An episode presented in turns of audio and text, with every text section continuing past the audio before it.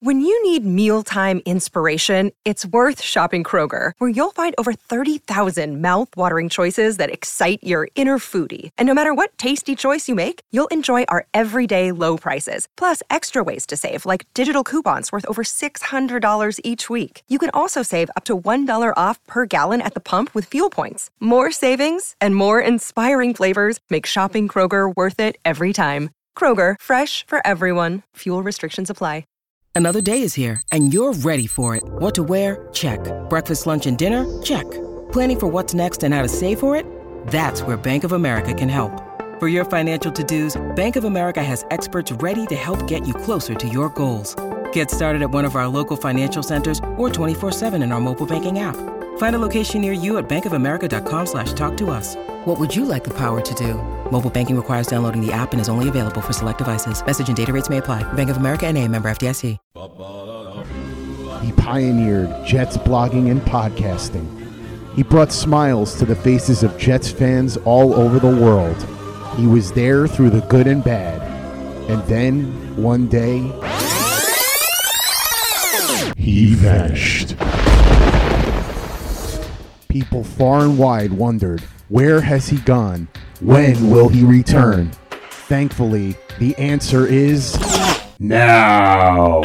The OG of Jets podcasting and vlogging is back. Just when I thought I was out, they pulled me back in. This is There's Always Next Year with Brian Bassett. I'm back. The real me. Let's not make a whole thing of it. And his co-hosts, Chef Travis Milton. Today we're going to be making the students my tasty baked ziti with basil and fresh mozzarella. And Josh Conrad. Oh, my brother, testify. On Play Like a Jet Digital. Welcome back to There's Always Next Year. I'm your host, Brian Bassett, and you can follow me on Twitter at Brian_Bassett. With me, as always, are Josh Conrad, who you can find on Twitter at Josh_Conrad. And Travis Milton, who's always cooking up something nice on Twitter at @37board27.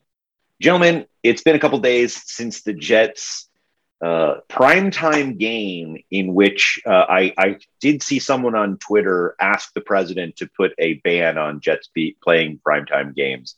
How, when you think about that game from a couple days ago, how do you feel about our Jets, and how do you feel about them playing in primetime? Travis? I'm always scared in primetime. I mean, it seems like all of our worst moments happen in primetime. The butt fumble was primetime. I mean, I've never seen the Jets show up in primetime. Right. It's been a long time. I mean, there was a time when they were good. This is not that time. Josh, any thoughts on the primetime games in the Jets? Primetime, it feels like when you're maybe this is only young Josh can vouch for this, but like when you were dating someone, maybe you shouldn't have been, or you're like, I don't know, like, and then you've got to bring that person to like family dinner, and you're like, oh crap, everyone's gonna meet her, everyone's gonna like ask me questions afterward, like it's that fear of. Please don't like. Can we just be like low key? Like you're dating a crazy person, and then you bring them to family dinner, and everyone afterward is like, what was up with that? Like that's. I had so many texts last night from people like, wait, this Jets team beat the Titans. This Jets team beat the Bengals. Yeah. And I'm like, yeah, no, like it was a different day, and the defense was better. Yeah. So it's never good. It's never good when your team is in prime time when they are the laughing stock, like the New York Jets. Here, speaking of texts, there were some good ones. You guys were on a roll. I was kind of out of pocket. Here's one I got from a friend who is a Giants fan. I will say, he says, "I'm pretty sure Jet safety Ashton Davis failed geometry. He doesn't quite grasp angles." ... That was a good text I got. I also got one from, and Travis, you got the same one too, from one Josh Conrad. He said, okay, where is it? Oh, yes. Here's the text. Good vibes era, Sunday, October 31st through Thursday, November 4th. Rest in peace. So, it was a rough game. It's hard not to feel the pain of that game, but I mean, there were a couple good things. I do want to focus on them. I don't want to spend a lot of time because, you know, hey, we got other games. We got a lot of schedule still ahead of us. But we have to talk about Booth LaFleur. Booth LaFleur is unleashed, guys. I mean, Mike LaFleur, Bluth, Six Semper Tyrannis. Oh my gosh. What is okay? So here's the question. Everybody's talking about Booth LaFleur. Is it Booth LaFleur or is it Zach Wilson-less LaFleur?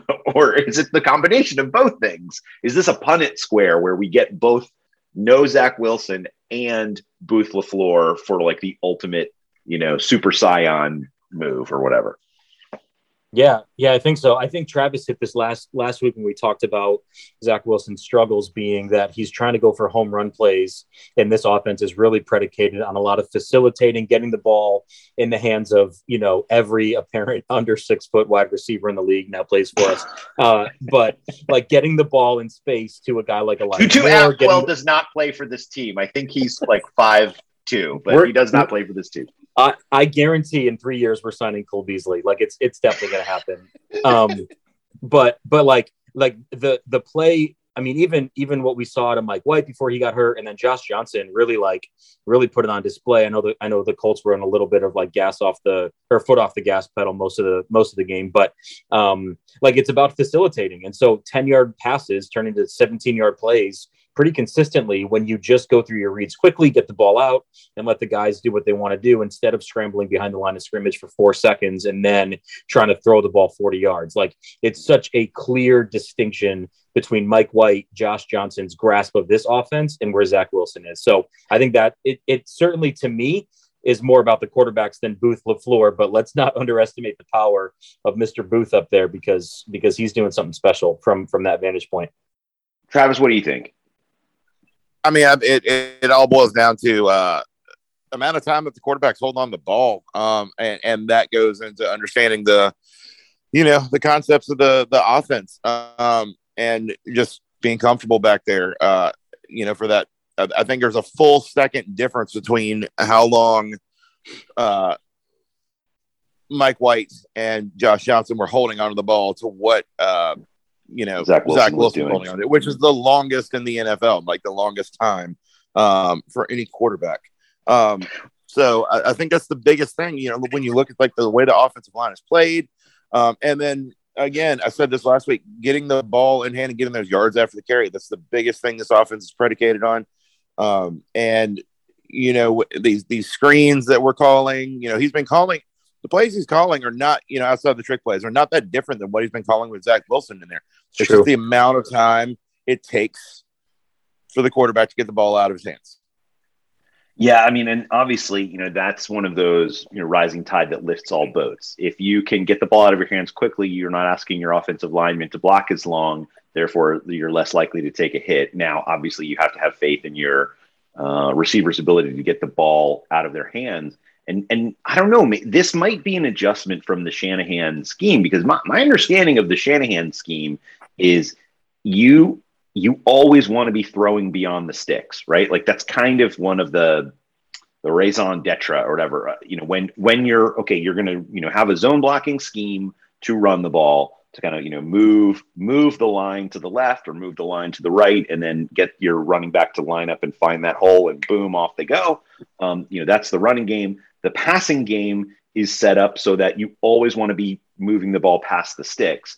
That's one of the things. Whether you're in second or eight and you're third or eight, it really doesn't matter because the offense is set up for both of those situations.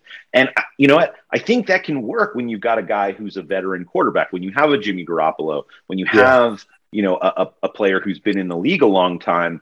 That seems to work better. But yeah, when you have a young quarterback, it doesn't work as well. So They seem to be snapping into these. I haven't looked up the ADOT. I should. I'll do that while we're talking. But you know, the average depth of target for the Jets is probably pretty low comparative to other teams, and that's okay. Like I think it's okay because it seems to be working when they're not trying to put 40 yards. You know, they're not trying to Herbert the ball down the field 40, 50 yards. Well, those intermediate passes, those bubble screens and stuff like that, kind of work as an extension of the running game. So, I mean, that is what is opening up the ability for these longer, stretch the field kind of things. And I think that's what LaFleur has been trying to do. And that's, bubble screen, you've got to, bam, balls out, gone. Mm-hmm. And watching Zach Wilson fail on that, a lot of the things that he's failing on are the things that predicate the things that he wants to be doing, but he's just not. It's like when a cook comes into my kitchen and wants to do like this insane molecular gastronomy dish, but they don't understand how to make a dressing that doesn't break. Right. Great analogy. You've got to know how to emulsify something first before you're right in including foams and before you start working with sodium ice, citrate and right. xanthan gum. Like you can't do that unless you understand what predicates those things. Right. You got to ramp before you can run. You know what I'm saying? Yeah, I like it. So yeah, hopefully this is, setting us up for success. And I do hope that Zach getting to watch some of this will pay off as we look to the future. One of the things that's clearly paying off for the Jets is Elijah Moore. Josh, when you watched Elijah Moore play and kind of what he was doing in the game, are we getting a little bit stoked about this guy? How feeling, I mean, this is what was promised, right? This was why we were freaking out draft night going, oh my gosh, that guy just fell in our laps. This guy, like the route running, the crispness, the speed, like everything about that guy felt like he's going to be an instant winner. And then with Zach again, like I think some of Zach's growing pains and also maybe some of his stubbornness that makes him good. And they got to figure that out. Like it obviously had Elijah Moore trending downward, but then you get two, I know Mike White hasn't been around nearly as long as Josh Johnson, but two guys that have been around, know how to run an offense at the professional level, have some more experience doing that. Getting Elijah Moore the ball in space works. Like this is one of those simple things, like just play the hits, like don't like just get the ball to the guy that's running the route on time in the right spot. Like I want to go back a little bit and watch some of the Zach Wilson games and see, was Elijah Moore was he running the routes as he should have been? Was he trying to was he having to break things off and then try to improvise with Zach? And that was obviously ramping down the targets and the catches that he was making. But Thursday night, my goodness, like he was exactly what was promised. And so stock price way up. I'm hoping that all the shares I have on Elijah Moore Island are going to be trending upward. Real estate market's booming, boys. The market's booming. Zillow's not buying, but the real estate market is booming. Travis, any last thoughts on the game? What did you think about AVT? What did you think about the line play that we saw? The right side of the line was just an utter dumpster fire shit show. Any other kind of freaking very Travisy kind of adjective you can think of, but my God, I mean, I don't know how they didn't get called for false starts. I mean, I think I texted both of you guys. I was like, that whole side is just moving early all night, and they were still giving up pressures all over the place, both Moses and Van Roten. Total bed shitters. I really wish Denzel Mims would realize that his hands are on his arms, not in the middle of his chest. And man. Ashton Davis, you're just making me feel good about, you being drafting a piece of crap. Safety next year. Yep. God. With man. One of our two first rounders, guys. No. Oh, please, never. No, absolutely not. No. Maybe we need to convert some of those linebackers back into safeties that we converted over the summer. I don't know. I feel like we need some safeties, especially with the terrible news around Marcus Maye, Achilles injury. That's not great. He's probably out for. I mean, Achilles injury is what Cam Akers had earlier in the summer. He's out the year, more than likely out the year. Maybe he makes it back to the playoffs. This is actually an interesting thing now, right? So the Jets, I don't know if they had offers for Maye, and he had been injured leading into that, but one would think that any of the compensation that they hoped to get out of him moving into free agency and getting a big contract, if he's rehabbing off an Achilles tear, more than likely whatever he was going to get, cut that number in half. So any compensatory picks the Jets were hoping for in 2023 probably pretty slim from Marcus Maye, which, all right. So it goes. All right. We're going to play a quick game here. We've got a couple games coming up. The Jets are currently 2-6. They have some heaters on the schedule ahead of them. So we're going to play a game I call it bloodbath or massacre. All right. So is this game going to be a bloodbath or is this game going to be a massacre? All right. So next game the Jets have November 14th, they play the mighty Buffalo Bills at home. Bloodbath or slaughter? What do you think there? Or bloodbath or massacre? What do you think, Josh? Oh, it's got bloodbath on it because the Jets played playoff teams pretty well. Like Thursday night was, the first half, and then really midway through the third quarter, everything after that was looked a little bit better with maybe some of the pressure off. But I don't think it's a full massacre. I don't think it's going to be close by any stretch. But I don't think we're losing by 20 points. Like I think it's going to be a 2-score win for the Bills. So I'm going to go bloodbath, but not massacre. Wow. Okay. All right. Okay. Bloodbath it is. All right, Travis. Any thoughts on the Buffalo game? Apocalyptic end. I mean, we're giving up Ashton Davis 500 yards a game on defense, and I mean to the Colts. To the Colts. Yes, and I mean we're giving up the most yards and the I think the highest points of any defense in the NFL right now. Like there's no way we're getting out of there unless. Without like everybody being dead in this scenario, like zombie apocalypse, done, fade out with like a Jimi Hendrix song. Play like a Jet. Play like a Jet. The next weekend, the Jets have another Sunday 1 p.m. game, another home game. They get another home game against the very erratic Miami Dolphins. Josh, that's the nicest thing we've ever said about the Dolphins. Very erratic. Bloodbath or massacre? Massacre on my eyeballs. Massacre. Right. An eyeball massacre. I can see that. Right. Especially if it really depends on if like good Tua or bad Tua shows up. Yeah, like, Tua is going to show up to this game. Jets are going to win that game like 13-10. Like they're going to win that game, I think, but it's not going to be. Listen, they will not be called out on red zone. It's not going to happen. Oh no! You're saying they're not going to quad box the Jets at 1 p.m. They're going to get the what's the opposite of a quad box? A zero box? That's what they're going to get. A mono box? Maybe a mono box. Maybe the other dimensional box. They just kind of throw them into another dimension and let them figure it out themselves. I don't know if you guys watch Drive to Survive on Netflix. There's the Red Bull Racing F1 team, and then there's Toro Rosso. Like if there's an alternative for Red Zone, that's like Rosso Zone. Like that's where the Jets are going to be shown. Jets Dolphins is going to be on the Rosso Zone channel.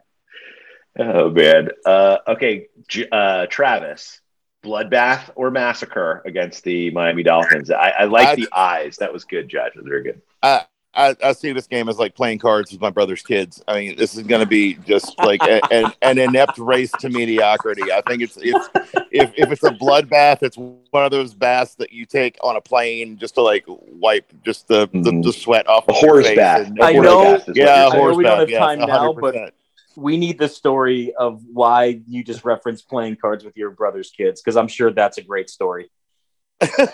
No, it's actually a quote from a movie that I've adored like my whole life. It's from Tombstone. It's a Billy Bob Thornton line. Oh, you're right. I was wondering. Yep, you're right. Playing cards with my sister's kids.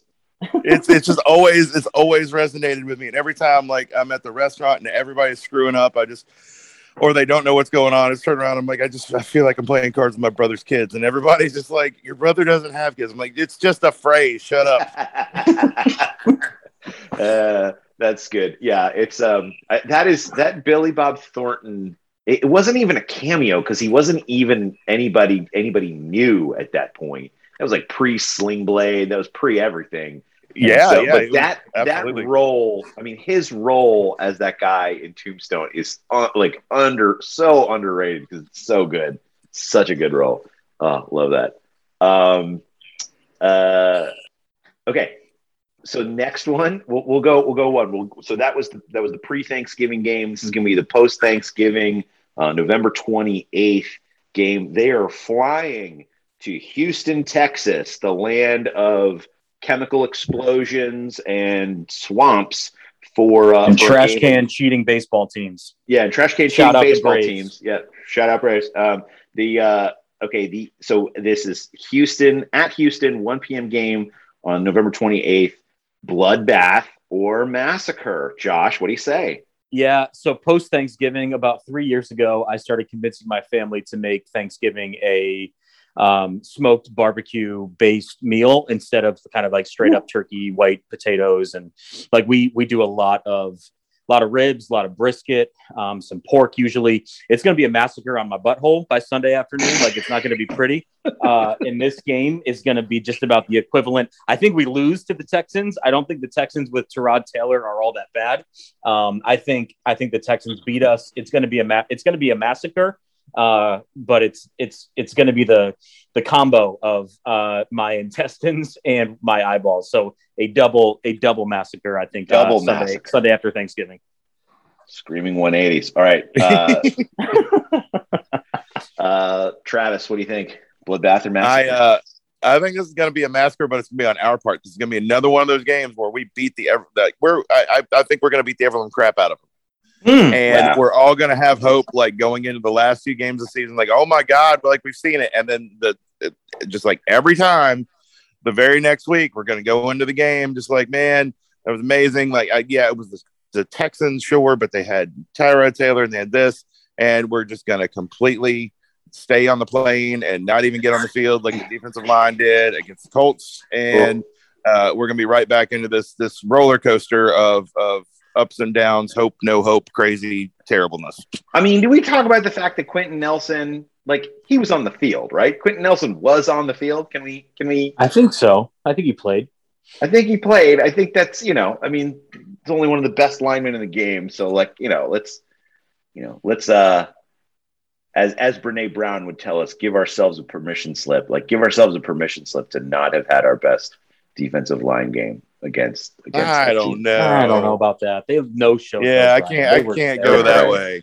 All right. And were you talking about Quentin Wilson, Quentin Williams, or who's Quentin Nelson? Isn't he the guard for the Colts? I mean, I thought he was. Yeah. He's an all-pro guy. Never mind. But yeah, listen. Not one. Remember, I screw up names all the time. Did one defensive lineman move past the line of scrimmage all game? I don't think they did. Sorry, back to our game. Yeah, he wears number 56. He was in the game last night. Yeah, he was definitely in the game last night. He Lawrence Taylored us. Yeah, man. Dude. I was watching the game. I'm like, damn, who's that linebacker? Who's that linebacker playing on the offensive line? And then I was like, oh, that's Quentin Nelson. Okay, cool. Oh, that's Quentin Nelson. Oh, my. Okay. So, I'm fair. That's fair. It's fair. All right. Davis Mills is having one of the most erratic quarterback seasons for the rookie quarterback from Stanford for Houston. He's been playing in support of Tyrod Taylor and his inability or ability to play. I have a pop quiz for you guys. Who is playing the most efficient quarterback according to Football Outsiders as of the weekend? Ooh. So kind of going into this past weekend. All right, I'm going to give you five rookie quarterbacks. You tell me I'm going to give you four. I'm going to give you four. Tell me who is the most efficient of these four. Justin Fields, Trevor Lawrence, Zach Wilson, or Davis Mills. Oh, I was assuming that the fourth one was going to be Mac Jones. Oh, so it's not Mac Jones. That's kind of he's way up. Like these are the peons. These are the hanger-ons. No, Mac Jones is playing great. These football. Are the also-rans. These are the you're maybe a bit better than a replacement. They're the band playing the weekend at the same venue the weekend before Lollapalooza. That's what we're correct. Talking about. That's correct. Yeah. They're playing the airfield the weekend before. Is it Davis Mills? Is that what you're going to tell us? It's Davis Mills. Davis Mills is the most efficient quarterback of those guys, of Trevor Lawrence, of Zach Wilson, and of Justin Fields. So I'm just saying, like, better watch out for Davis Mills. I don't know. Like he's like Jekyll and Hyde, though, that guy, man. Yeah, so, but they're not going to play him. I mean, Tyrod Taylor's back. I think it's Tyrod Taylor's season from now on, unless something crazy happens. But I don't. He always gets injured. So that's true. Anyway, well, all right. It's going to be an interesting month ahead. I mean, I certainly the good times vibe, the Mike White vibe, the Woody Johnson, getting really excited about color combinations. It was a really great 3.5 days. It was wonderful to have experienced that. But, you know, you guys, we're always going to have October 31st through November 4th, prior to 8 p.m. Eastern of November 4th. I know, Brian, I know you retweeted it. Once Woody Johnson is on Twitter tweeting about the uniforms that we're going with, it's like when the Colts let Jim Irsay decide if the roof is open or closed. Like it's Jerry Seinfeld. It's Jerry telling George, I need you to go flush my toilet while I'm away and exercise the gaskets. That's right. Like that's where I felt confident. And then when it came out that they're wearing white shirts and black pants, looking like Mormons showing up on everybody's doorstep, I felt like, listen, I'm out. Like I went and hammered every bet I could on the Bills over, on the Bills minus 10.5. I knew it was over. Oh, the Colts. Once we ran those jerseys out. Oh yeah, the Colts. Yeah. Colts, that jersey, that white jersey. It does need like a black vertical stripe, like right down the center where a tie would be. That would be pretty dope. That'd be pretty dope. All right. And then you get Zach Wilson riding a stationary bike on the sidelines. Yes. Maybe he did it because Zach Wilson is a Mormon. Maybe. I don't know. These are the homage to Provo. The Provo tuxedo is what they wore. We're going to go from here. Scott, we really hope you're having some amazing collard greens. Scott, and get to the bar. Yeah, get to the bar. Some hot chicken. Hope you're having a great time. That's it for us. We'll be back after the Bills bloodbath or massacre. It's yet to be decided. We'll find out. Everybody, hope you have a great week. Make sure you rate and review the show and the podcast. We will see you next time. Bye-bye.